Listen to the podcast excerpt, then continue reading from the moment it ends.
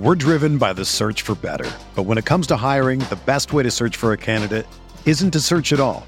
Don't search match with Indeed. Indeed is your matching and hiring platform with over 350 million global monthly visitors, according to Indeed data, and a matching engine that helps you find quality candidates fast. Ditch the busy work. Use Indeed for scheduling, screening, and messaging so you can connect with candidates faster. Leveraging over 140 million qualifications and preferences every day, Indeed's matching engine is constantly learning from your preferences, so the more you use Indeed, the better it gets. Join more than 3.5 million businesses worldwide that use Indeed to hire great talent fast. And listeners of this show will get a $75 sponsored job credit to get your jobs more visibility at Indeed.com slash BlueWire. Just go to Indeed.com slash BlueWire right now and support our show by saying that you heard about Indeed on this podcast. That's Indeed.com slash BlueWire. Terms and conditions apply. Need to hire? You need Indeed.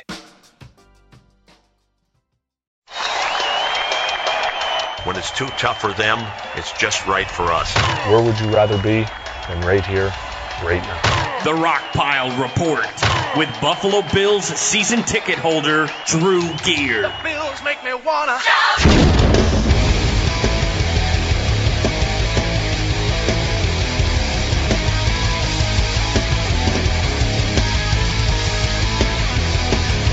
Well, you have to consider everything. You have to consider re-signability, the draft value. A lot of things went into this. It wasn't one single thing. I'm not actively shopping guys, selling guys, anything like that. That's the honest to God truth. Um, it's just you're always looking in this business to help yourself now and tomorrow, and that's that's the facts. Everybody's forgetting we signed Anquan last week. This is not a throw in the towel thing at all. You know, somebody mentioned that somebody said that out there, and that, quite honestly, that's annoying to me because that's that's not. You don't know me if you think I'm throwing in the towel. Welcome, everybody, to another edition of the Rock Pile Report podcast. I am your host, Buffalo Bills season ticket holder Drew Gear. To my right is my producer Chris Kruger, and that was Brandon Beane from BuffaloBills.com from a mm, what was that Monday or Tuesday press conference? Friday. Since we last recorded, a lot has gone on. Maybe the biggest moves by any GM ever in Bills history. Much less a rookie GM who has had no time to build up a relationship or credibility with his own fan base. Jesus. Chris, you got a beer? I have my beer. Cheers. Guys, what a week. What a weekend to be a Bills fan.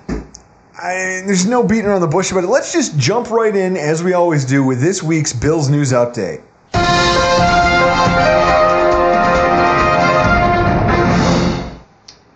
Stunning. Fantastic. I'll just state I was out shopping at Wegmans and I left my phone at home. Did And you, I came back. you and me both. I mean, you can use any, over a thousand different adjectives horrific, paradigm shifting. There's a million adjectives out there that you could use to describe the events that took place on Friday afternoon. I was at the office and I was away from my desk for an extended period of time. Came back right around lunchtime, decided I was going to open Twitter to send a message. As I'm doing so, I look over and I just realize that my phone has 76 different notifications on it. That should have been my first sign that something had gone awry. And then I opened Twitter, and it took me about 30 seconds to realize that this week's show was going to be both long and hopefully pretty interesting. now, when I first heard that the Bills had traded away both Sammy Watkins and Ron Darby in different trades on the same afternoon within about, I mean, all of it happened so quickly, within probably about a half hour. And everyone collectively lost their minds. I mean, this is what I sounded an awful lot like this in my office Friday afternoon. That's right! We can't have anyone freak out out there, okay? We've got to keep our composure! We've come too far! There's too much to lose! We've got to keep our composure! Everyone who wanted to discuss the news was some degree of manic. And I'll admit that I, at one point, had to sit down, and put my face in my hands for, a, for just a minute, and have a good, long, deep laugh. Just laugh. I mean, For a franchise that seems to never stop finding ways to surprise us, I should have known that this season was holding something new. Some some some fresh hell that I've never seen before. And this was it. Surprise bombardment Pearl Harbor style trade on a Friday afternoon in the middle of training camp. I mean, I mean, Chris, what was your reaction? Well, I mean, like I said earlier, I was at Wegmans. I left my phone at home. I remember getting, uh, I was in the pop aisle, and the Pepsi guy stocking the shelves was just on his phone, and I he was talking bills because I I hear him talk about Sammy and um, and Tre White, and I didn't make I made no connection like oh we just made some trades, and I get home and then Twitter exploded, your phone exploded. I, I couldn't believe it. I It's mean, not it's not shocking that we got rid of Sammy. I mean we didn't ex- exercise his fifth year. Well, yeah, but I mean the the it's a big move, especially for a GM who just got here. It's a it's a huge move. I don't care what what you want to categorize it as. When you trade away your first round pick from one season and then your second round pick from the subsequent season, who are both pegged to play significant roles for your team in the middle of training camp, that's huge. I mean, in talking to other podcasters, you know, B- Lars, the host of the Bills and Beers podcast, he flat out said that he was pulling out of an Alamo, the car rental agency in the middle of Philadelphia, and literally almost drove into oncoming traffic because he heard he read the news on his phone and almost lost control of the vehicle. Another friend of mine, Ryan Lasel from Rock Sports Network, he was at the zoo with his family and said that as soon as he saw the update on his phone that both trades went through almost simultaneously, he immediately just he said he, he he was dumbfounded and looked around for someone else wearing something Bills related just so he could go yell at them and have a conversation and that maybe they could hug each other and find a way to get through it. I mean, like I said, I this is a franchise that never seems to stop surprising us, and I don't know why I thought that that would, that, that would be done. But yet here I was, caught with my pants down, and just trying to figure out what it meant for the future of our football team.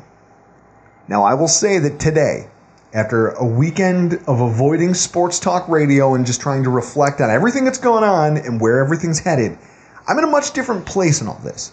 And I'm hoping that some of you out there listening to this right now are at least considering joining me once you hear what I have to say. Let me preface all of this by saying the same thing I said during this year's draft and the draft that we took Sammy Watkins. I am personally of the opinion that when you trade to acquire any player, regardless of whether it's a pick going to a different team for that player in return, or a scenario where you obtain draft capital in exchange for a lower draft spot and then you or a higher draft spot and use that pick to obtain a player.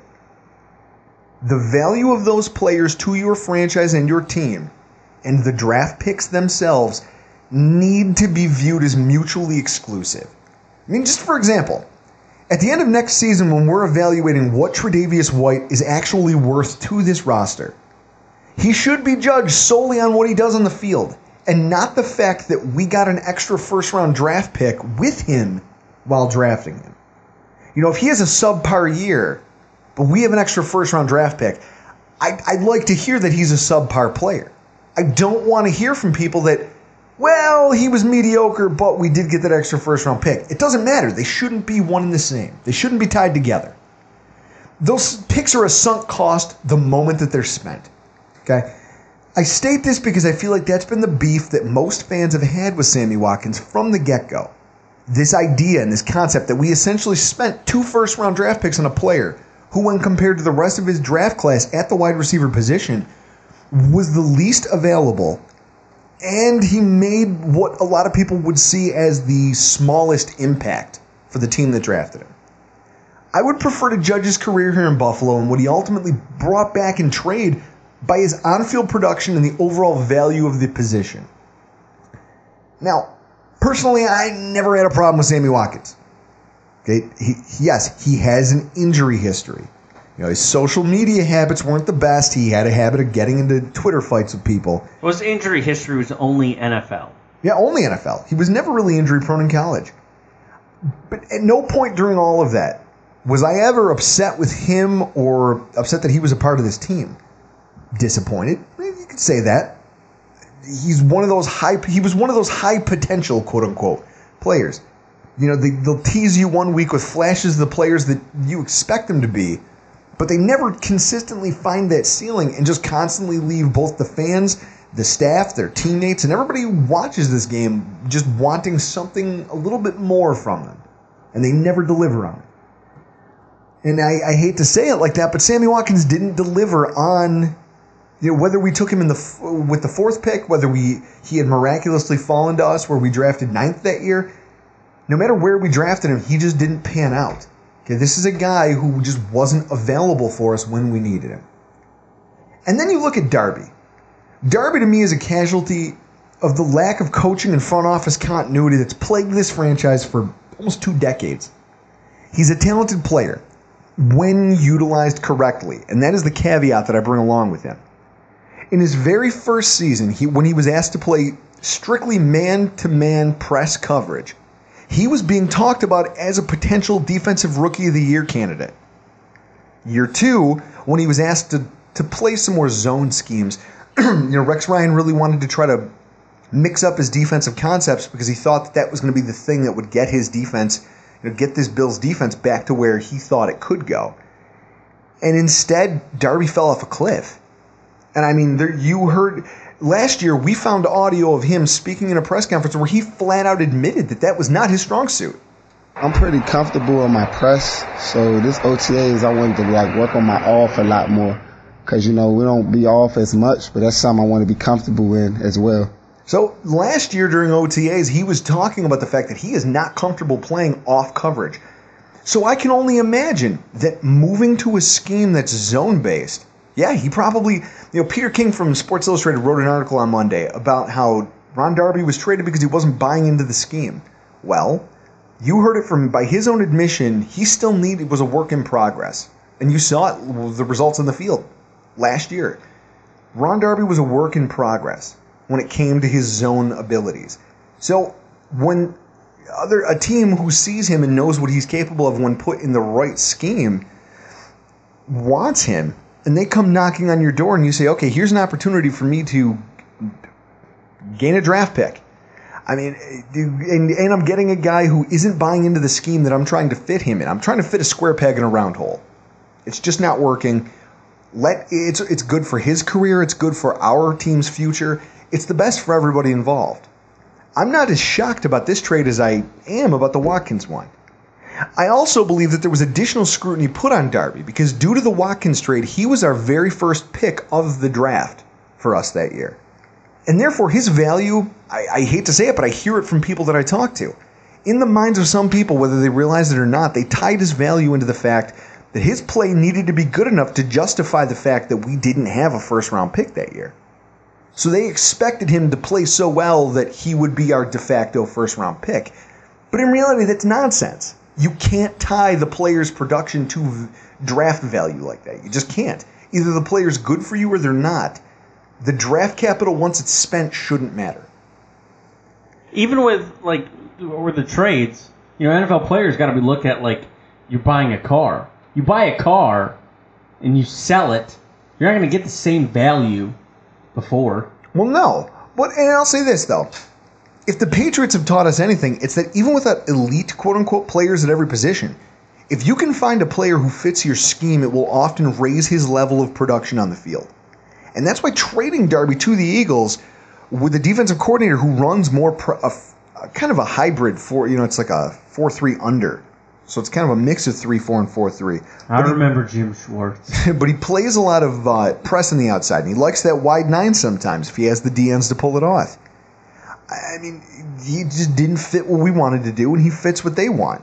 So the Eagles get a talented player who might come in and be their number two or number three cornerback, and in return, we get a third round draft pick along with a wide receiver whose ceiling, while maybe not as high as that of the wide receiver we just lost, statistically has proven that he can be productive at the NFL level. Now, Saturday afternoon, probably about 24 hours after news of the trades broke, I find myself at a pool party. Right, I'm hanging out with my buddies. There's a pool, a hot tub. Everyone's hanging out, having a good time. I walk in the door and I'm immediately inundated with sports talk. My friends just bombarded me with their thoughts and opinions, ranging from the belief that the front office made the right choice to the fact that we are, as the Buffalo Bills, the worst franchise in the NFL, and that real fans would refuse to watch them play this season, since obviously they're tanking.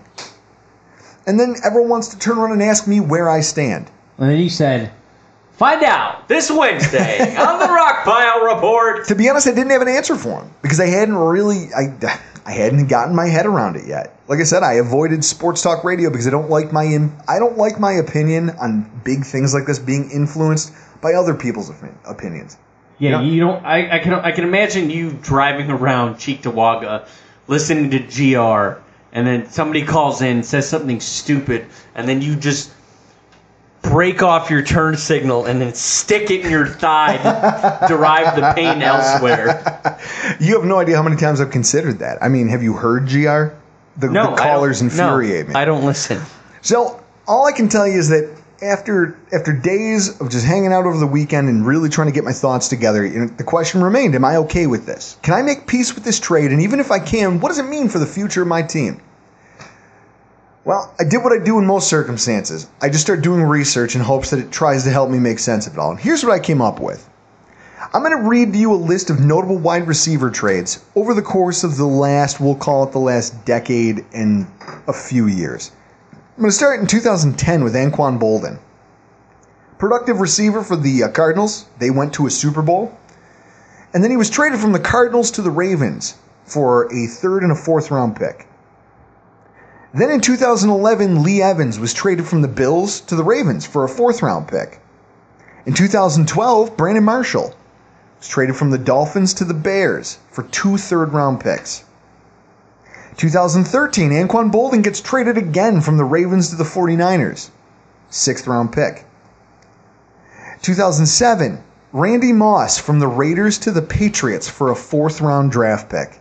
Bills fans should remember what that looked like. We saw it an awful lot. Martellus Bennett in 2016 from the Bears to the Patriots for a fourth round draft pick. And then, most recently, Jordan Matthews from the Eagles to the Bills, along with a third round pick for number two cornerback Ron Darby. Now, obviously, when you look at that list, there's some outliers. I mean, these are the notable wide receiver trades. There's some others out there, like Percy Harvin, another guy Bills fans should be familiar with, who were traded for a lot more than the players that I listed. But those trades, when you step back and look at them, yeah, they didn't really go well for the team receiving the player in trade. I mean, the Seahawks gave up a first round pick, a third round pick, a subsequent second round pick or third round pick, I believe. And he, yeah, he won a Super Bowl with them by returning a kick, but they didn't win because of Percy Harvin. He was rarely in the, in the lineup. And then he finished his career there just riddled with injuries. The reason I bring this up is because to me it shows that in recent history, even proven Pro Bowl talents at wide receiver, Randy Moss, Brandon Marshall, everyone knew Martellus Bennett was a fantastic tight end. He's big, he can he dominates in the running game. He's a huge target, quarterbacks can't miss him and he's aggressive. Even those type of Pro Bowl caliber players didn't get as much in trade as the second round pick that we landed for Watkins. Now, if you think back to his injury history on top of that, and the fact that the, the new front office lacks a, any kind of attachment to him, and the fact that we received a player back in return in a subsequent trade that can kind of fill his role that Watkins had here. You know, I mean, and I guess that's I shouldn't say it like that because you can't really fill Sammy Watkins' role with a Jordan Matthews. Jordan Matthews is a slot receiver, but he's very good at what he does. I guess what I'm trying to say is you've replaced production with production similar production, uh, a higher ceiling player Sammy Watkins was, to be sure. But you're getting production from a different area on the field. yeah, you're you're getting production, you're getting it in a different way, and you're getting a second round draft pick and a third round draft pick in return for it. And I mean, if you look at the fact that we also received EJ Gaines, a cornerback who's going to add depth. You know, he was a starter for the Rams, which I guess isn't saying much considering that their team has been pretty bad for the last few years. But he's a guy who is used to playing zone concepts. He's an aggressive cornerback. You can add him to your group, and that's you know it helps bolster a position of kind of weakness where we didn't have a whole lot of I don't know there, there wasn't a whole lot of uh, experience in our cornerback group right now. So now you're getting a second round pick in return. You're also getting this cornerback that you can add to your stable, and then you trade away Darby. The add in the Darby trade, and I can say that well, I I can't deny that there is an argument to be made that there is a dip in the talent, you know, the talent level now at the cornerback and wide receiver position. I'm not going to argue that with people, but from a value standpoint, I think that we came out on top in this trade. I mean, Chris, do, do you see it any other way? Six picks in the first three rounds. Tyrod's going to get cut. I think if we suck enough this year, we'll be able to go after Josh Allen, Sam Darnold, or Josh Rosen, regardless if they if they come out. I love the, That's- I love the lack of eloquence that my producer has Yeah, here. well, that's I mean that's a story we'll get to in like four months, depending on where we finish and where the Chiefs finish. I just like stockpiling picks. well, what do picks do if you don't draft well with them, though? Oh, well, I've been telling, I've, I've told people we got to hit on three of those six. Okay. Well, speaking of picks, I mean, then when you fa- when you take a look at these trades and you try to wrap your head around them, you got to talk about the future of the franchise. When I look back over the last 20 years of Bills history, you can see that there's been plenty of inconsistency and at times some flat out buffoonery in our front office. I mean, it feels like every single GM that we've hired during the drought inherited a coach that he didn't like. And he hired the other guy's guy. Eventually, hired a new guy. But then that GM would get fired before that head coach really had a chance to flesh out his quote unquote vision. But normally he was getting fired because the players he was supplying him with to rebuild were crap. Go figure. Crap GM, bad head coaches, and then you just keep cycling through. You keep doing this thing where year after year after year you've got a holdover coach and a new GM, and then that coach hires a GM. That GM hires a coach, but then someone else steps in at GM because that GM was terrible and got fired. And now you he's got a coach that he didn't hire, so he's going to let him either A run his term out or B fire him at the end of the season. Every Bills fan should know Dick Jauron is the only coach since Marv Levy to get a fourth year. We get co- coaches stay here every two to three years. Jauron was the only one to get a fourth, and he got fired during that season. I mean, I'll be honest. I've thought about it, and I don't understand how, at this point, after after really going back over the coaching and GM changes and all of the wasted draft picks that are no longer in the NFL, how over the last 20 years, Bills fans haven't just kind of banded together and filed for a class action class action lawsuit against the Bills for liver damage and the public intoxication arrests that they've caused over the last two decades. It's incredible. When you look at the winning franchises in football, the ones who are consistently competitive over the last decade, they all have one thing in common, and that's not a genius GM who you know who makes a makes shrewd and calculating hits, calculating moves, hits every draft pick. You know, and it's not an owner who's willing to throw bundles of cash at every single problem that the team has. You know, paying for a billion dollar front office and making sure that they have the best talent money can buy. It's the teams that have found a bona fide franchise quarterback. I mean, the Green Bay Packers are often criticized for being cheap in free agency. I mean, even their head coach has taken shots at the GM over the fact that he doesn't spend money on their defense the way he thinks that they should. And they their GM, I mean, it's in recent history he's missed on just as many draft picks as he's hit on. But in the last 10 years, they have double digit, excuse me, eight double digit win seasons. I mean, does anyone out there for a second believe that this isn't because they have arguably the second best quarterback in the NFL right now? That Rodgers guy's pretty good. And then you've got the Atlanta Falcons. Yeah, fuck those guys. Chris, you're going to love this. Their franchise throughout its history holds a track record of 350 wins, 450 losses, and six ties. I do know that I think it's until they got Vick, they had never had two uh, 500 or better seasons in a No, row. no, they until had they got Vick. they, they have two Super Bowl losses to their credit. But as you just hit on, the only successful runs that their team had were around the times that they drafted Michael Vick and when they drafted Matt Ryan. For the majority of their existence in between, you can go to Wikipedia and look up list of Atlanta Falcons seasons. You're going to find out that not only did they have dismal records, they had attendance problems, and they literally had a coach in uh, Petrino who quit on them in the middle of a season. Yep, he wrote a letter. Taped, wrote a letter. He wrote a letter, taped it to everybody's lockers. It's like th- that is like me deciding that I want to go into my office tomorrow, and at about I don't know 1:15 when I decide the day isn't going the way I want it to, that's when I call. That's when I go into my boss's office. I'm like, you know what? I'm out. I'm out. well, well, dr- I can't do it. you showed up here. You, you- what are you doing? Why did you come in? It's it's incredible to me. I mean, and, and you look at that though. I've reached the point that I think I've got a more complete understanding of the trade, and I hope that some of you out there are st- you're still following this, and you can join me in landing here where I am. Thinking back to Brandon Beane's comments about what he thinks a franchise quarterback looks like big, tall, strong, accurate pocket passer. Tyrod just doesn't seem to fit that mold. Seems to fit Josh Allen. And this front office seems to be of the mindset that if they're going to have any kind of sustained success like all of these other great franchises in recent, recent history have done, it's going to take landing that franchise quarterback. And as the Redskins and Rams have proven, trading away a ton of assets to obtain one guy just to, you know, you shed all these draft picks, but then leave yourself unable to surround him with players and talent that's not going to help him win, that's not the way to go either. Just, well, let's just take a quick look at the Rams. They traded all those picks away to get Jared Goff, mm-hmm. and then they traded a second to get Sammy. You don't know if he's going to resign in L.A. Yeah, I mean that's that's the ultimate gamble. As a GM, I'm I'm wondering if I'm a Rams fan, I'd be wondering what the hell my GM is doing. You just gave here's a okay, so you went out and got the franchise quarterback. Now you've got cap room next year. You're obviously going to make a play for him. But what happens if Watkins doesn't want to resign with you?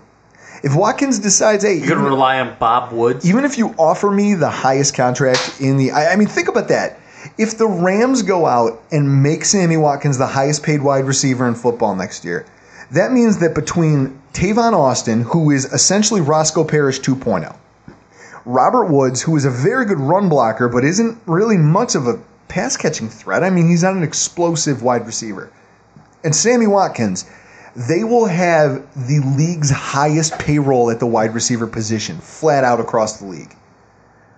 With a, a second year going to be a third year quarterback, who may and a suspect offensive line and a defense that after the defensive line, their linebackers are okay, their safeties are average, their cornerbacks are okay, and you're giving away second round picks in order to obtain this guy. What I don't understand what the game plan is, and from the Bill standpoint, it looks like we won this. But I look at it from a standpoint of they see the need to get a quarterback. They understand you have to have the quarterback to win in football. At the same time, you can't just give away the farm for a year or two with premium draft picks in order to obtain that guy because then you won't have what you need to give him what it takes to win. That might be a, a decent uh, thing for an off-season show next year. Because something I've always wondered: what's a better way to build a team? You get a quarterback and then the weapons, or get the weapons and then get the quarterback? Well, I think if you look at the way, um, I don't know, Brady. Um, I think we could do a whole Roethlis- show on Brady, that. Roethlisberger. Um, I'm just trying to go through the quarterbacks who are always in the playoffs. Brady, Roethlisberger. Well, look um, at like look at Jameis Winston. They got Mike Evans first, then they went and got Winston, and then this year they just drafted a DeSean safety- Jackson. Yeah, they got DeSean. They signed DeSean, and then they drafted a safety blanket, OJ Howard. Yeah, I'm interested to see what that offense looks like this year, and we're going to get to see it up close and personal. But okay, so what I'm going to level with is this: they've done what they viewed as necessary to leave themselves with multiple picks in every single round of the 2018 draft, except for the fourth and the fifth. That is hedging your bets at its best. If Tyrod proves he can be an accurate and reliable quarterback, then the team is flush with draft picks to arm this team to the teeth with talent. And in the event that Tyrod turns out not to be the guy, you can still tr- perform the trade up that you probably will need to do because this roster has too much talent on it to really bottom out. You can still perform the trade up that you're going to need to do to get that quarterback and still pick in every single round. You're still going to have a second round pick and a third round pick and a fourth round. Um, And if you give up some combination of those, then that's fine. But you'll have multiple picks not only in that draft, but also next year you're still going to have your premium draft picks on hand. I just I know there's some of you right now that are nodding in agreement with me. And there's some of you out there who, after hearing all of this, are still pissed off and you still have a doom and gloom outlook on everything that the Bills have to do or say from this point forward. To you guys, the only thing I can say to try to get you to my side of the fence is this. You've made it 17 years of torment without jumping off the bandwagon, and you're still here listening to some jerk with a beer in his hand bloviate about the team on a microphone on a Wednesday night. Yep. While the person that produces it has had his first kiss, married, divorced, all within this playoff drought. So, love it or hate it, guys, I'm going to ask you to join Chris and I, grab a beer, and get comfortable. Take this ride with us. If nothing else, it's going to be interesting. that's, that's what I got for you. If nothing else, this is going to be more interesting than what we've seen for the last two decades. Yeah, and even with the first, Ooh, First- it felt good to get that off my chest. Woo! And even with the first preseason game, you watch it, or boy, their first three offensive plays went right to Sammy. So it's like, oh, I wonder if they're showcasing him for someone else. and that's exactly what happened. Well, speaking of preseason, we're gonna we're gonna change gears here. You know, I've, I've, I've done enough. Like I said, I'm, I'm gonna step down off my soapbox now. Everyone and their mothers has already done a recap of last Thursday's preseason game versus Minnesota, so I'm not going to waste your time. I'm not going to bother you. I mean, some of it was good, some of it was bad, and some was downright ugly. Instead of boring you with some inane recap, we're going to handle this like we do our regular season games. I'm going to hit you with my hero and zero of the week. First off, we're going to start with the zero, and that award goes to the entire special teams unit. Anytime your team takes 10 penalties in a game, it's a cause for concern. But when four of them are on your special teams unit, two of those are 15 yard personal fouls, including running down a punter who called for a fair catch. and in total, you accounted for a minimum of 45 of your team's 109 penalty yards. You deserve to be looked at like a bunch of boobs. hey, Reed had a tackle. Reed did have a tackle. I give Reed a lot of credit. Reed Ferguson, folks, Bill's long snapper, friend of the show. He he had a tackle. I would say out there that was probably the highlight for me out of the special teams performance. There was a lot of penalties, a lot of bad play, a lot of bad coverage. I mean, Danny Crossman loves to yell at people when he's not furious. So I would have loved to have been a fly on the wall for on the meeting room, you know, practice on Friday. Now they practiced the day after that game. I'll tell you, I bet you that was ugly. Hopefully they can get their act together in week two. And then, on a lighter note, our hero of the week, Eddie Yarbrough. I'm the greatest man in the world. Woo! Don't get me wrong, there were a lot of candidates for Hero of the Week. I mean, Nathan Peterman has already started his Jeff Tuel like ascent up the depth chart. And of course, here comes the annual grassroots campaign to start some unknown backup quarterback over Tyrod Taylor. I, I mean, that just underscores how bad our quarterback position has been for the last 20 years. People are desperate for anything that looks like hope. Dude, just wait until the final preseason game when he plays the entire game against Detroit and goes 25 of 30, 300 yards, and three touchdowns. I won't listen to W. against against against Detroit scrubs. I won't listen to WGR for two weeks.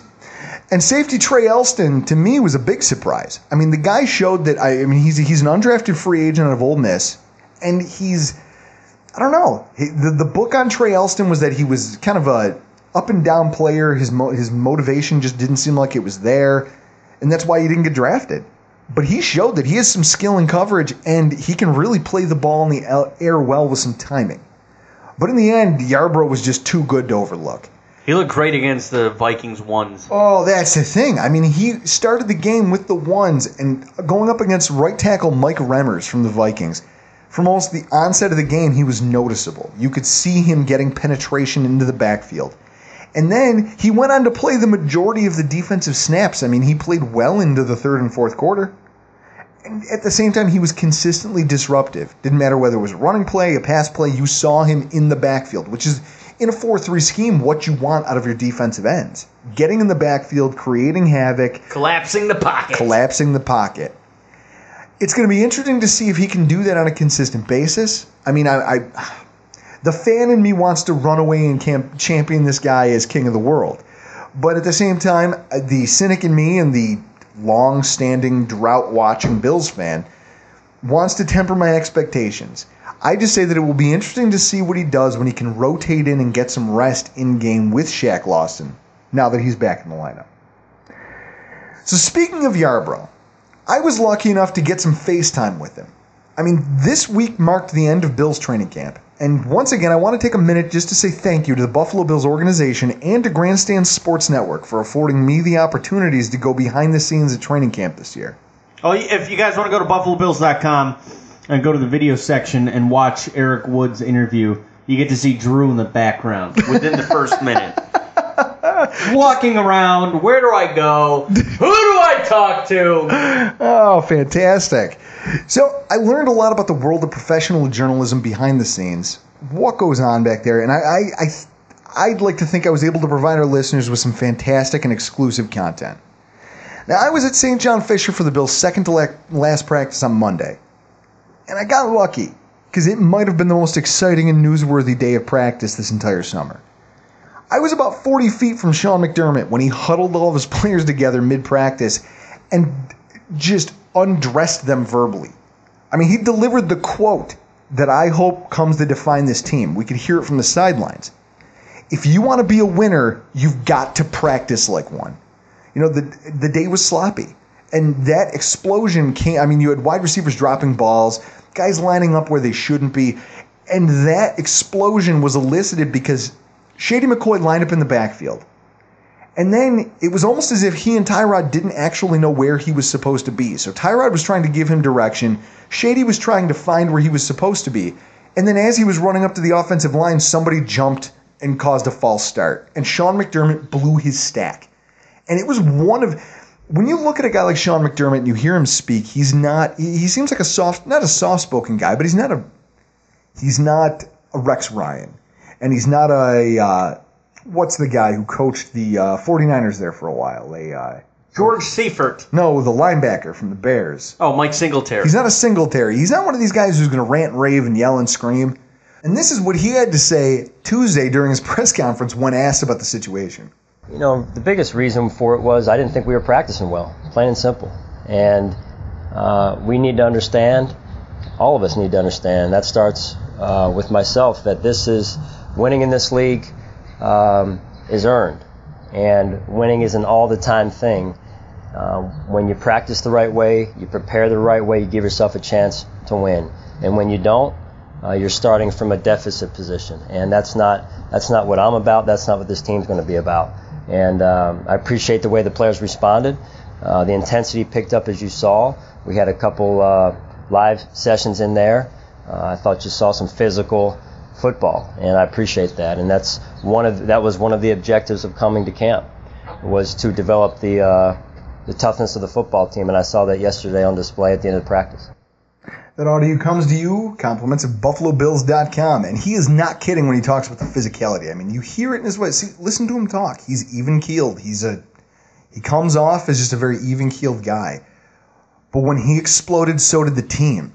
I mean, I was about the same distance from you know that I was away from his explosion that I was from you know the scrum when skirmishes between you had Colt Anderson and Walter Powell. That's the one that started it. You know, guys pushing and shoving after the whistle, and it turns into a fight, and the whole team comes together. People, guys are shoving each other. Well, then in the end zone, they ended. They decided to end the practice since the intensity. I mean, pads were cracking. People were really starting to get intense. They ended practice with a set of goal line drills. I mean, the hitting was intense. There was a lot of pushing, just general nastiness going on that really underscored how much aggression both the end of camp. You know, you figure you you've been at camp for how many weeks? Two, two, three weeks. You've been away from your family. You've been away from everyone you know. You're stuck with these guys. You're hitting the same guys every single day. It's you don't you reach a breaking point, and then McDermott's speech just kind of instilled this nastiness in him, and you saw it from that moment forward. They went out there and really laid the wood on people. It was incredible to get to see up close and in person. Now, for those of you who follow us on Twitter and caught the teaser I posted this afternoon, after practice on Monday, I caught up with camp surprise defensive end Eddie Yarbrough for an exclusive interview. This is what he had to say about what it was like spending time in the locker room and just getting to know and learn from guys like Kyle Williams and Marcell Dareus? I can't I can't glow about them enough, but they taught me truly like pass setting that second that second quarterback I hit got on Thursday was literally directly because of Marcel what he told telling me uh, doing what he told me to do. So again, just listen to my vets and really just trying to be a sponge and absorb everything. You know, a lot of people try to when they get here they try to make make it more than it's than what it is. So I just really just try to be a sponge, listen to what my coach says, and listen to my vets.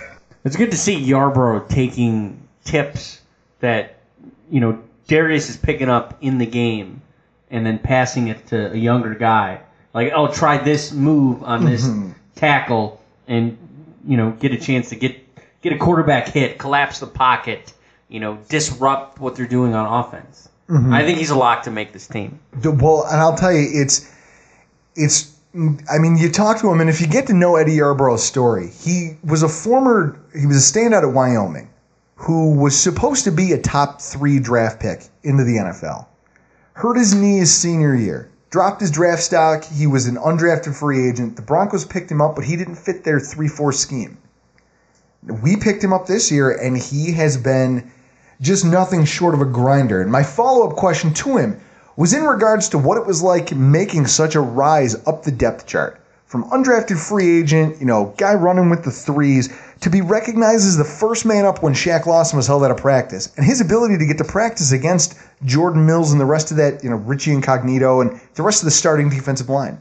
It makes you elevate your game, and that's what it's about. The competitive uh, nature of offense and defense really just elevates everybody's games. You want everybody to kind of elevate, and as he's getting make, making me better, I'm making him better in some in ways, and that's how you get a playoff caliber team. And then because I've got a man crush on the guy, I had no choice but to ask him about what learning under a defensive line coach like Mike Waufle had been like. He has the credentials. Uh, one of the one of the things I say personally is that no, there's no coach that can that can really live up to his credentials in regards to the guys he's coached and the results he's had. So that's again, that's why I'm just trying my best to be the biggest sponge, the biggest, the biggest, just kind of absorb everything because you know everything that comes out of his mouth. He doesn't want you to do anything but get better, and that's the and that's one of the things I really do appreciate about Coach Waufle that he expects the best and he won't accept anything but the best. So that's one one thing that definitely elevates all our games. I mean, that's refreshing to hear that this is a guy who now you've heard it from.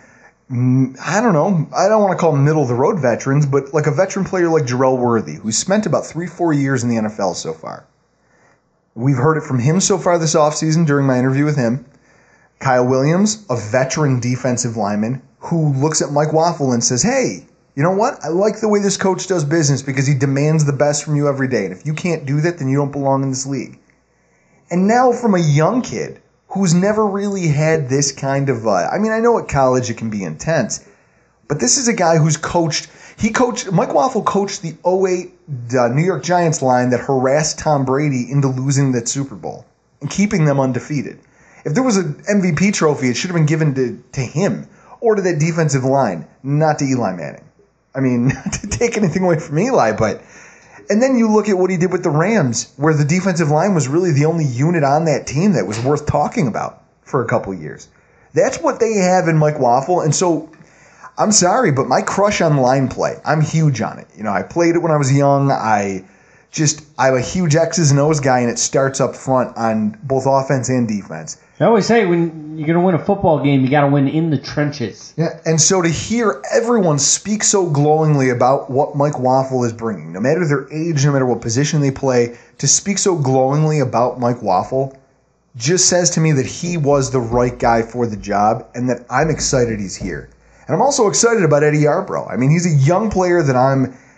He could become a true diamond in the rough for this football team. This is why I'll tell you what right now why I'm excited for Eddie Yarbrough, and it, his his talent is not going to be used until the season is over. When we need somebody to go recruit Josh Allen out of Wyoming.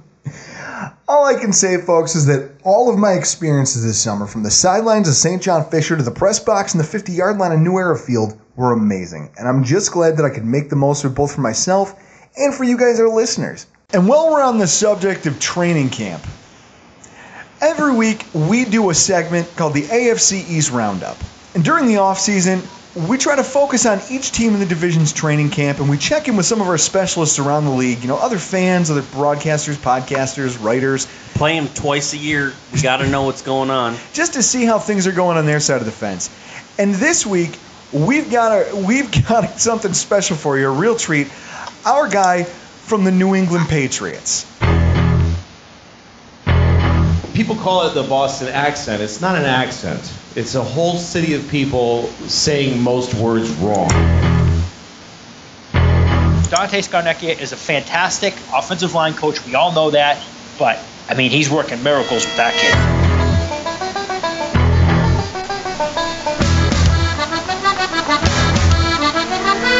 On the air with us tonight, folks, we have Christian Simonelli. Christian, how are you doing tonight? I'm usually I'm doing pretty well until I hear my intro and I can realize how bad I sound. How are you guys doing? We're living the dream. Living the dream over here. So, Glad to hear it. enough about the nonsense going on with the Buffalo Bills. Let's talk about the New England Patriots. Now, after posting the biggest comeback in Super Bowl history and taking home yet another friggin' Lombardi trophy, the Patriots headed into this offseason with the most cap space available in the division. And along with their willingness to trade away draft capital to win now, they went out and just made a number of moves to make their team even better. I mean, what the hell? The rich just keep getting richer. Uh, I mean, who deserves it more than these guys, right? For a team as talented as your New England Patriots already were, I mean, your list of acquisitions, it's it's impressive. I mean, you Well, guys because Brady is 40. Mhm. They get this list of players. Well, I mean, here's what you got. You you have they traded for a third a backup defensive end in Kony Ealy, knowing that they were losing some of their defensive linemen in Chris Long and Jabaal Sheard. Then they went out and traded for number one wide receiver Brandin Cooks from New Orleans, which was highway robbery, in my opinion. They obviously, as Bills fans know, signed our former top cornerback Stephon Gilmore to a massive contract with, I believe, almost $40 million in guaranteed money. Then they signed special teams ace Rex, Rex Burkhead, formerly of the, I believe, Cincinnati Bengals. They mm-hmm. re-signed Dont'a Hightower, who has been one of my favorite linebackers both in college at Alabama and throughout this throughout this early portion of his NFL career. And then you guys drafted defensive end and linebacker Derek Rivers, who I think was a steal where you got him. I, I mean, what do you think about all this? I mean, this is un, this is unusual for the Patriots to go out and do this type of stuff, right? Yeah, uh, simple. Bill treated like uh, the offseason like they lost that Super Bowl. They were down 25 points. And that wasn't lost on them, despite the fact that they came back and, and won. Um, and the acquisitions, you know, clearly clearly proved that. They needed to get faster at the wide receiver position. They got Brandin Cooks. They needed to get better on the back end in the secondary. They got Stephon Gilmore. Um, so really, those their two biggest acquisitions. You know, those two guys, and then you know the trades, like you said, for for Ealy and Burkhead, and um, you know, he basically punted on the draft and, and didn't take anybody until you know he took Rivers, um, and then came back and took also took Deatrich Wise. So uh, they needed help on the defensive line. They got that. I'm always kind of leery though of relying on rookies, especially at, uh, in Bill's defense Mm-hmm. um, at the defensive end position. But um, hey, they got better at the skill positions. They have a very deep wide receiver corps now, which is great. They have a very deep running back corps now, which is great. And you know they just upgraded where they need to upgrade where, where they needed upgrades really. Do you feel that uh, with Brady being 40, that a lot of these moves were made? Let's just trade away our draft capital for the next year or two while we have Brady to get him vets so we can win another. Yeah, I think that's part of it, and I think the other part of it is that he's preparing Belichick's preparing for life after Brady. Um, Gilmore was a long term long term deal. I don't think that you would have traded for for Brandin Cooks and given up a first round pick if you didn't think that you you know it was going to work out here and that you were going to sign him to a long term deal. So uh, yeah, I agree that it's that it's, that it's you know definitely you know to maximize Brady's window, but as always, Bill is looking not just one one step ahead of of everything, but two or three steps ahead in Now- some cases. Now, for all of these moves that got made, what would you say that fans in the New England area's favorite move of the offseason has been? Um, Brandin Cooks, because he's come as advertised so far in training camp, he's just been uh, virtually on some days unstoppable. He just just blows by people, and whether it's uh, you know a nine route down the sideline, um, a slant across the middle, taking it to the house, um, you know an out route, making a guy miss, and then just going the distance. He's really been spectacular. Wow. Now, for all these signings and all these acquisitions that have made so many headlines, you guys also lost a number of players. I mean, we touched on it. There was a reason that you guys had to invest draft capital in the defensive line, that you had to go out and trade mm-hmm. for a Kony Ealy. Now, Jabaal Sheard and Chris Long were both NFL veterans, and that kind of, you know, guys like Shea McClellin, you know, you, Rob Ninkovich, those guys all contributed to making your defense what it was last season and really kind of propelling you guys down the stretch. And when you guys started making that comeback in that Super Bowl, it's because not only were the, I mean, the Falcons were idiots, they just kept passing the ball. Yeah. But your defensive line did a good job of disrupting their passing game and helping to kind of stymie that while your offense kind of dug out of the hole. So I guess hmm. out of all the players that were lost this offseason, which do you think will be the most felt by the Patriots in 2017? Um, I don't think it's a particular player, but I think it's a I think it's a particular position. You know, you just mentioned Long and Sheard. Add the retirement of Nikovich to that list. Mhm. That's three bodies. Those are three guys that gave you meaningful snaps that you know were productive in spots for you last year. You know, Nikovich obviously his production tailed off, and you know, th- you know, thus he retired this year. But again, going back to you know that position, you're going to be relying on a lot of young guys. Um, guy like Harvey Langi. Um, uh, Deatrich Wise, Derek Rivers. I mean, right now it sounds been- like Trey Flowers is kind of the all of a sudden the elder statesman of your pass rushing group. he is, yeah, yeah. He's I not- mean, this is a guy. Yeah, he's he's entering his third year, and he is. I mean, he's the elder statesman. Um, he's very young, which which is good. You know, you certainly want to be young. young you know, you don't want to have a bunch of old guys running around out there, but Mhm. um, there's just no proven commodity at the at those end positions yet, which is which is scary. So then I guess I mean I guess if you were to say that there was a position of concern on your roster, that would probably be one of them, right? Defensive end. Absolutely. Now, if you had to pick one other, one other position on the entire roster that you look at the depth chart and you say that concerns me, looking at who's there. Yeah, linebacker after Hightower. I mean, it's a bunch of Jags and, and, and again, those unknowns. Kyle Van Noy, Shea McCullen. Uh, you bring in a guy like, um, you know, David Harris from the Jets. Uh, sign him on a two-year deal. I'm Not sure what he's got left. Um, So far, he's looked okay. Although today he had a pretty rough camp against the Texans. I guess he got beat, you know, by running backs on a couple of different plays. But you know, we haven't seen Hightower. He's been on pup. Hightower has yet to practice. So, uh, you know, the linebacker is definitely a concern. Now, obviously, the quarterback position is the most stacked on your team, given the fact Yep. that you have three quarterbacks on your roster. This is how ridiculous your situation is, and I kind of hate you guys for it. You you guys have three quarterbacks on your roster right now who each won an NFL game last season. Mm-hmm. D- d- to me, that's just complete horseshit. It's not fair. It's it's absolutely not fair. It's like you. It's like when you're playing a video game against one of your buddies, but he's cheating. he's cheating. Yeah. He just has this inherent advantage over you. No matter what you do, you're not going to catch him. I, if- just being a Bills fan and knowing how thirsty we've been for good quarterback play, I- it's just maddening to me that you guys managed to pull that off. But so outside of quarterback, what do you think is the biggest source of strength for your roster this season? Well, just going back to the quarterbacks real quick, don't get too mad because Garoppolo and Brissett have uh, not looked good. I know Garoppolo looked pretty good in the preseason game, but he was playing against guys that probably aren't going to be in the NFL come September. So, uh, for what it's worth, they haven't looked good at all. Conversely, Brady's looked like Brady. Um, As far as the biggest strength, you know, I really think it's the wide receiver group. Um, I think Cooks is, is lit it up and looks tremendous. Actually, the star of the camp, if you ask a lot of writers, has been Chris Hogan. He's been making eye popping plays almost every day in camp.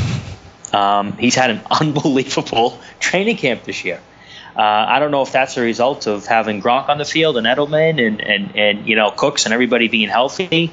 Um, Malcolm Mitchell's also looked pretty good. Gronk has looked pretty good. So the wide receivers, I'd say, definitely the biggest source of strength this year. Yeah, probably because you guys have three decent quarterbacks. One that's kind of really good.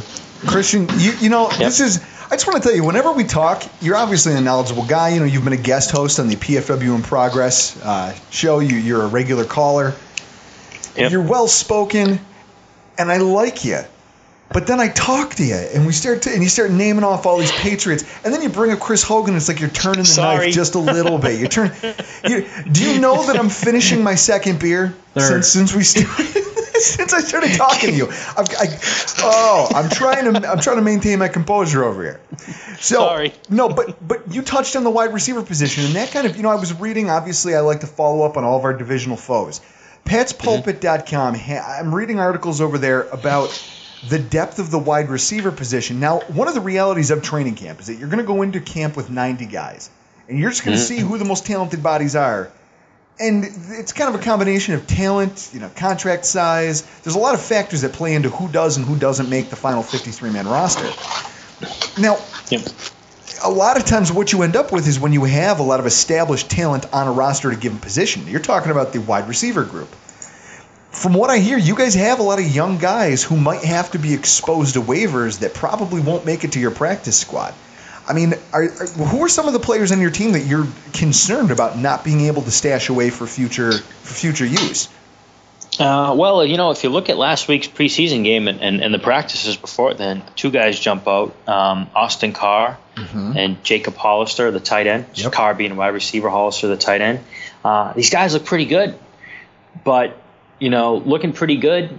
Uh, you know, on national TV like that, and then you know, being with the Patriots, hard to stash like like like uh, you know those guys on a practice squad. Um, you know, is there room for them? I do not see those guys making the 53 man roster. So The somebody depth- out there I'm- who has a weak depth chart at wide receiver or tight end could potentially be looking to add some of those guys. In the- Absolutely, in the yeah. event that they can't make it. Who do you Yeah, think? um, uh, I guess I guess one of my other roster bubble questions. So when you look at the roster, who's a guy from yours? I mean, Bills fans are familiar with this. Like last year, we had Manny Lawson. Manny Lawson was a, he was an established veteran. He'd done a lot Mhm. of nice things for us in his couple seasons here. But Lorenzo Alexander came in and basically made him expendable. He was a surprise cut.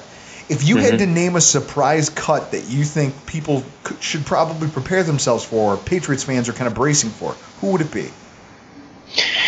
to be honest with you, um, Cyrus Jones at the cornerback position, that kid has looked awful.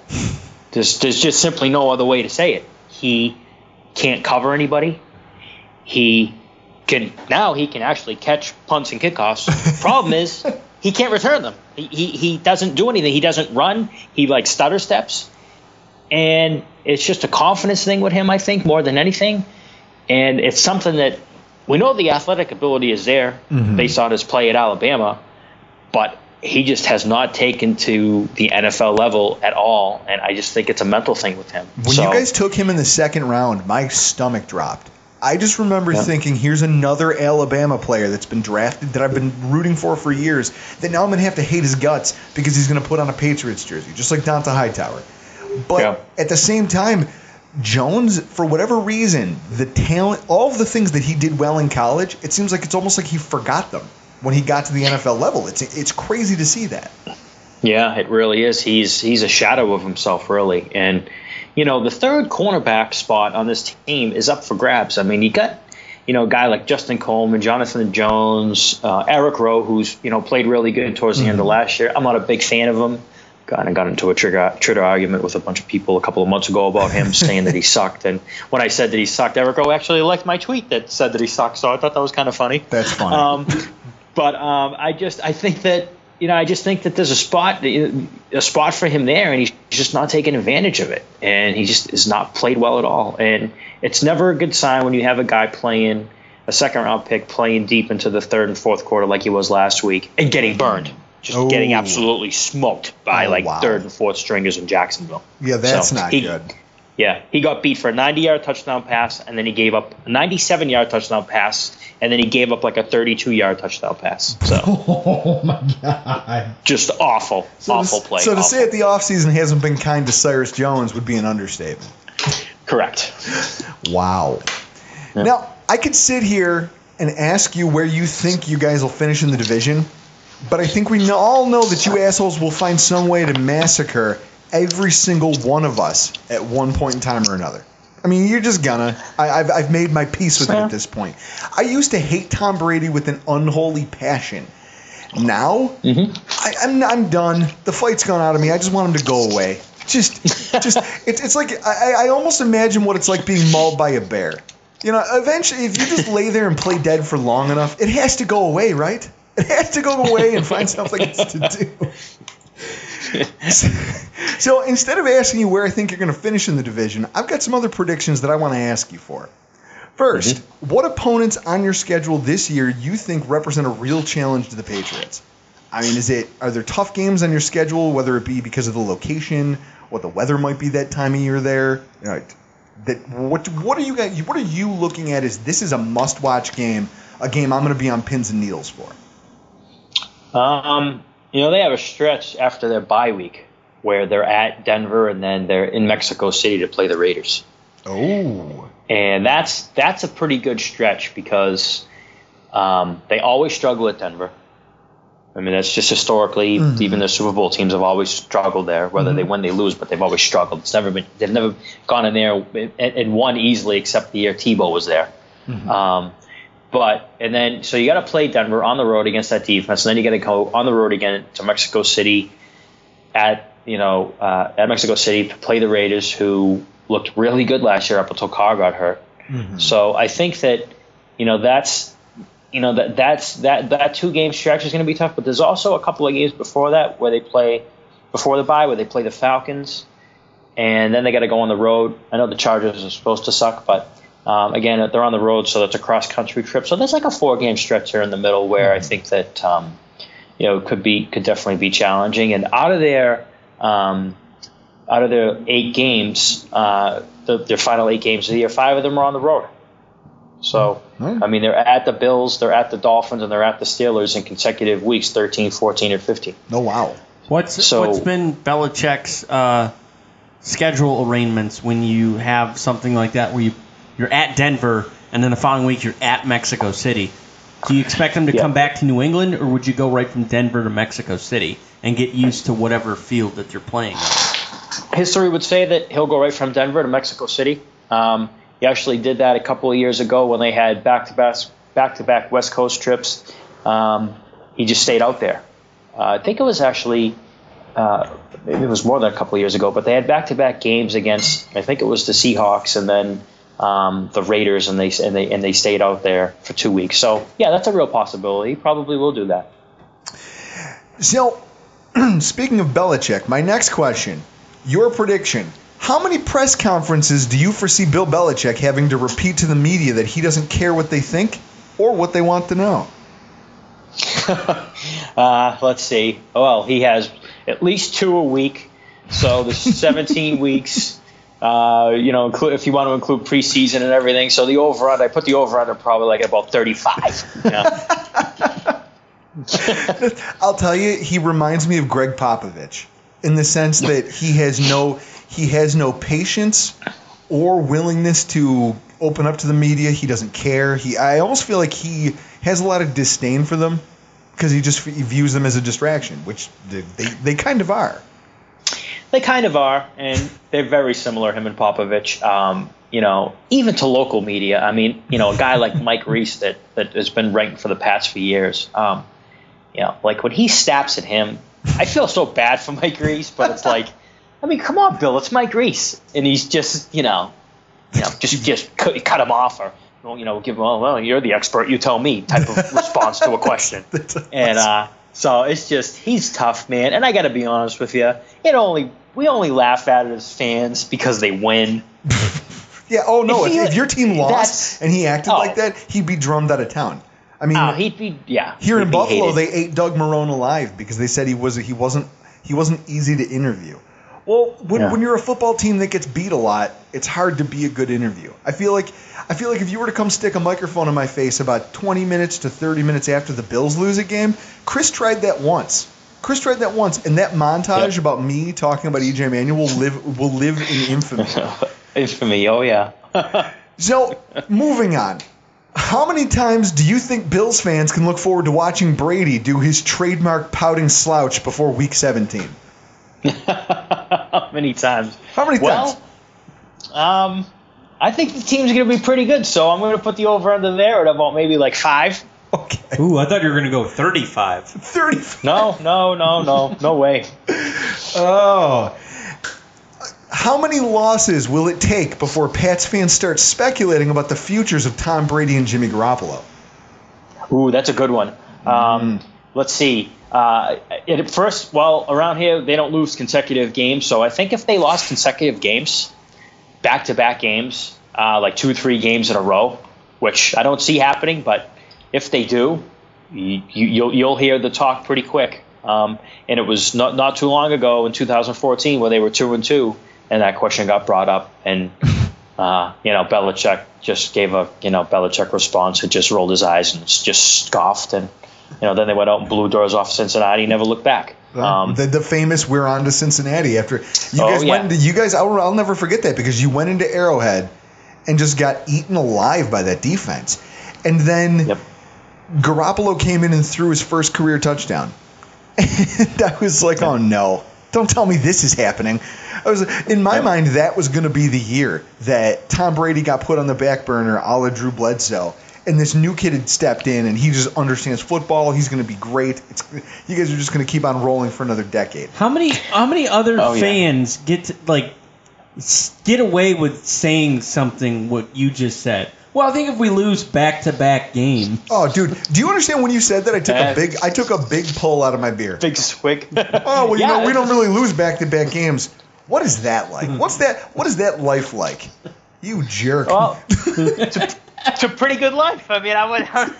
hey, you know, that's it is what it is. They're the rock stars, and uh, Yeah, you know, I remember. it's- it's just- I remember that happening when I was six, and I didn't know what it meant. yeah, right. I was too young to really appreciate it for what it is. Sure. Uh, and then finally, what do you think the Pats' final record will be? I mean, you've analyzed the schedule. Obviously, you know everything they have coming up on the docket. What what do you peg them for if you had to look at the full 17 game season? or Well, 17 week season. Uh, worst case scenario is thirteen and three, and that's it. Yeah. Yeah, I mean, it just, I, I'm sorry, but it's it's it's basically been like it has really been for much of the Brady Belichick era. Ho hum, 12 and 4, 13 and 3, 14 and 2. We expect to be in the AFC Championship game. Most likely, we expect to be hosting it. And uh, talk to me after that game. I mean, that, that the, the, the regular season around here, for the most part, is a formality. We know what they're going to be. We know that. The, sorry, but we know the division sucks. And so there's six games right there where you feel like you're going to go five and one at worst. And then the rest of the games, everybody else is mediocre. I mentioned that stretch with the Broncos and the Raiders who were legit. You got the Steelers on the roster too. I'm sorry, but until they change that head coach, isn't going to make a difference when they play the Patriots. He just destroys them every chance. Belichick just absolutely, and Brady just absolutely. Brady's never thrown a pick against the Steelers. He's like 17 touchdowns with zero interceptions. He's never thrown a pick ever. And the Steelers moniker, their whole franchise existence has been their defense. Yeah, and he God. shreds them. It's like playing, you know, It's just pitch and catch. It's pitch and catch. backyard That's all it football. is. It's crazy. Oh, but Chris- Christian, we love. sorry, I don't know. I wish I could say eight and eight or ten and six and give you hope, but I just, you know. Christian, we love talking to you, but you make me sick. Um, I, I, I love, love you guys too. I, am sorry I make you sick. I love you, brother. Thanks for coming on the show with us tonight. Hey, where are you on Twitter? Thanks for having me at Chris with the T I A N. Guys, give him a follow. You'll get you all of the Patriots nonsense that you can handle. Simonelli is a dude that I just I hate him, but I like him because he knows his football. He likes the Patriots. I know that's why I hate him, but he also likes his football. I've got members of my family that like the Patriots, and I got to tell you, it. I, I think I love them a little bit less. just knowing their Patriots fandom. I, I just can't help myself. Uh, so there you hear it. You heard it straight from the horse's mouth, folks. The Patriots the horse's ass. Patriots fans think they're going to be amazing. It, it, yada yada yada. I mean, what else have we known for? We over don't a lose two in a row. We don't lose two in a row. Good lord. that being said, tomorrow night, the Bills kind of get a chance to show their stuff here. Preseason game number two on the road against the Philadelphia Eagles. Ronald Darby and the Philadelphia Eagles. Ronald Darby and the Philadelphia Eagles. I'm going to be interested to see where Ronald Darby plays. If he, I mean, we traded for EJ Gaines, and he's been spent most of his time with the third string and second string, really trying to get his hands around the nuances of this defense and just kind of get trying to gel with the players around him. So I don't expect him to see a ton of time for us, and I don't expect to see Darby get a ton of playing time with the Eagles. I just don't. I think that they'll maybe roll him out there a little bit just to get him comfortable, but outside of that, I don't expect to see a lot of him. There are, however, three things, just like last week, that I'm going to be watching for. Here's what they are Trae Elston. Who? Free, yeah, right? Free safety. Last week, the player I had an eye on was Eddie Yarbrough, and he didn't disappoint.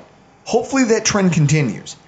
I, I made a note in my most recent training camp write up that I saw Trae Elston getting more attention from Danny Crossman, just trying to work over special teams techniques, how to mirror gunners properly, you know, where where your gaps are as far as taking on block, you know, taking on guys who are trying to get downfield and get to your your returner. I think that's a sign. I mean, you, if you're the coach and you don't think that that guy has a future with the team, you're not going to spend time in the middle of a very limited training camp practice schedule to try to train this kid up on these things. Given that, I think that that's a sign that he could be in line for not only more playing time, but also maybe even a possible roster spot. I mean, the kid played. Well, if you if you're saying that Crossman's giving him some pointers, that maybe that's where he makes the team. Is he's somebody on special teams? Well, and I think he's a depth option at safety. I mean, he played a lot in, the, in last week's game, and I was big on him. Big on him. I mean, he he led the team in tackles with six tackles. He played. He had two or three plays on the ball in the air where he surprised me that he could play. That his sense of timing was that good. So I'm interested to see if you know as he gets more of an extended look here as training camp. go- I mean, not training camp as the preseason rolls on. Maybe he can carve out a niche for himself. I mean, we all talked about how safety was kind of a, a position of need on this team. We really needed guys to step up because outside of Poyer and Hyde, we really don't know who our starters or who our depth options are. Bakari Rambo is out with a hamstring injury. We have no idea how long that could that could linger. Having a guy like Elston step up could be huge for this team. One of the other things I'm going to be watching is offensive tackle play. The Bills' offensive line has been thoroughly disappointing thus far in pass protection, and it would be. Eh, And to say that they've struggled is a gross, egregious understatement. Are you talking about the starters or the backups? The starters. Henderson and Mills have been atrocious playing tackle this far in uh, in training camp. Just, they, they get beat like a drum. I watched on multiple occasions where Jerry Hughes just beat the pants off Henderson, and he had to hold just to keep what I mean from keep Jerry Hughes from getting home to what would be a sack. You- You're not going to be able to do that in live action football. There's a question of our depth on the O line and what is Cordy Glenn's injury. Well, and that's the problem is that you look at Henderson has a five game suspension still to fulfill. Okay? Dawkins, Mills, and Glenn pretty much are our only really viable tackle options. What and about right Groy? now, Glenn is up. Groy is an interior lineman all day. He can't shift outside. Okay, because I know he does guard and center. I don't know if he could also do No. that too, like No. a Swiss Army knife. So essentially, these these next few games, and it's going to start here this week. I'm going to really be focusing on those tackles to see, hey, can one of these guys, whether it's Dawkins, whether it's H- Henderson, whether it's can Mills figure his stuff out? One, some of them have to step up and start playing NFL caliber tackle, because if they can't, I- it's mm, it's going to be a long season. And that leads directly into the third thing that I'm going to be keeping an eye on, which is offensive production. Just point blank period offensive production. I mean, one of the things that I noticed in training camp and then in talking to guys like Christian Simonelli and in talking to guys around the league who cover different teams, The Bills simply haven't been finding the end zone, even in practice, with any sort of consistency outside of the running game. I mean, most of their 11 and 11 drills end neither rushing touchdowns, turnovers, or field goals. There's no passing touchdowns to speak of. And in the NFL, with the way it's structured now, you simply can't win football games like that. A lot of this, I think, I, am not blaming Tyrod for this. I'm blaming the state of our offensive line. They're going to have to prove that it can hold up for entire drives with good pass protection. And then you've got the wide receiver corps. Even without Sammy Watkins, our quarterbacks are going to need to prove that they can find a way to move the ball efficiently and generate points. If you want to install any confidence in this guy over here, that this season is going to have any kind of promise. I mean, if you can't score points, you can't win football games. It's like trying to win a game of slow pitch softball by scoring five runs. Your defenses can be good, but it's not going to be that good. Yeah, and then when you don't win football games, you get a high draft pick and you get a quarterback in the draft. That's how it works. That's what we're set up for. Get out of here. Guys, we're going to get out of here. Thanks so much for coming by, listening to our show. Next week, we're going to wrap up our training camp edition of the AFC East Roundup by hosting Dolphins writer and podcaster Travis Wingfield. We're going to talk about the injury parade that has been Miami's preseason and kind of pick his brain about what he thinks about Jay Cutler. We'll also have highlights of camp, what we learned about the roster at the halfway point of the preseason, and there's a ton more ground to cover here, so make sure you come on back and listen to the next episode. If you guys out there are interested in hearing the full versions of any of my camp interviews, you're going to want to head over to grandstandsportsnetwork.com. And I tell you to follow them on Twitter. I'm going to be releasing all of my clips, you know, condensed, cleaned up so that they sound nice, so that they're easy and concise to listen to, and they can be streamed right from the website. So, like I said, grandstandsportsnetwork.com and at, at grandstand underscore SN on Twitter. Chris, let's get the hell out of here. I'm Drew Gear, that's Chris Krueger, and this has been the Rock Pile Report. Everyone is talking about magnesium. It's all you hear about. But why? What do we know about magnesium? Well, magnesium is the number one mineral that 75% of Americans are deficient in. If you are a woman over 35, magnesium will help you rediscover balance, energy, and vitality. Magnesium supports more than 300 enzymatic reactions in your body, including those involved in hormonal balance. From functional medicine doctors to mental well being and female hormone experts, we all know that magnesium is the one mineral to improve all aspects of well being and health. But which one? Magnesium Breakthrough from Bioptimizers, the trusted choice recommended by leading experts with seven best absorbed forms of magnesium to ensure your body receives the support it needs for overall well being. Go to bioptimizers.com slash balance today and use code BALANCE10 for 10% off. Support your journey to wellness at B-I-O-P-T-I-M-I-Z-E-R-S dot com forward slash balance. Magnesium Breakthrough from Bioptimizers, your foundation to optimal health and vitality.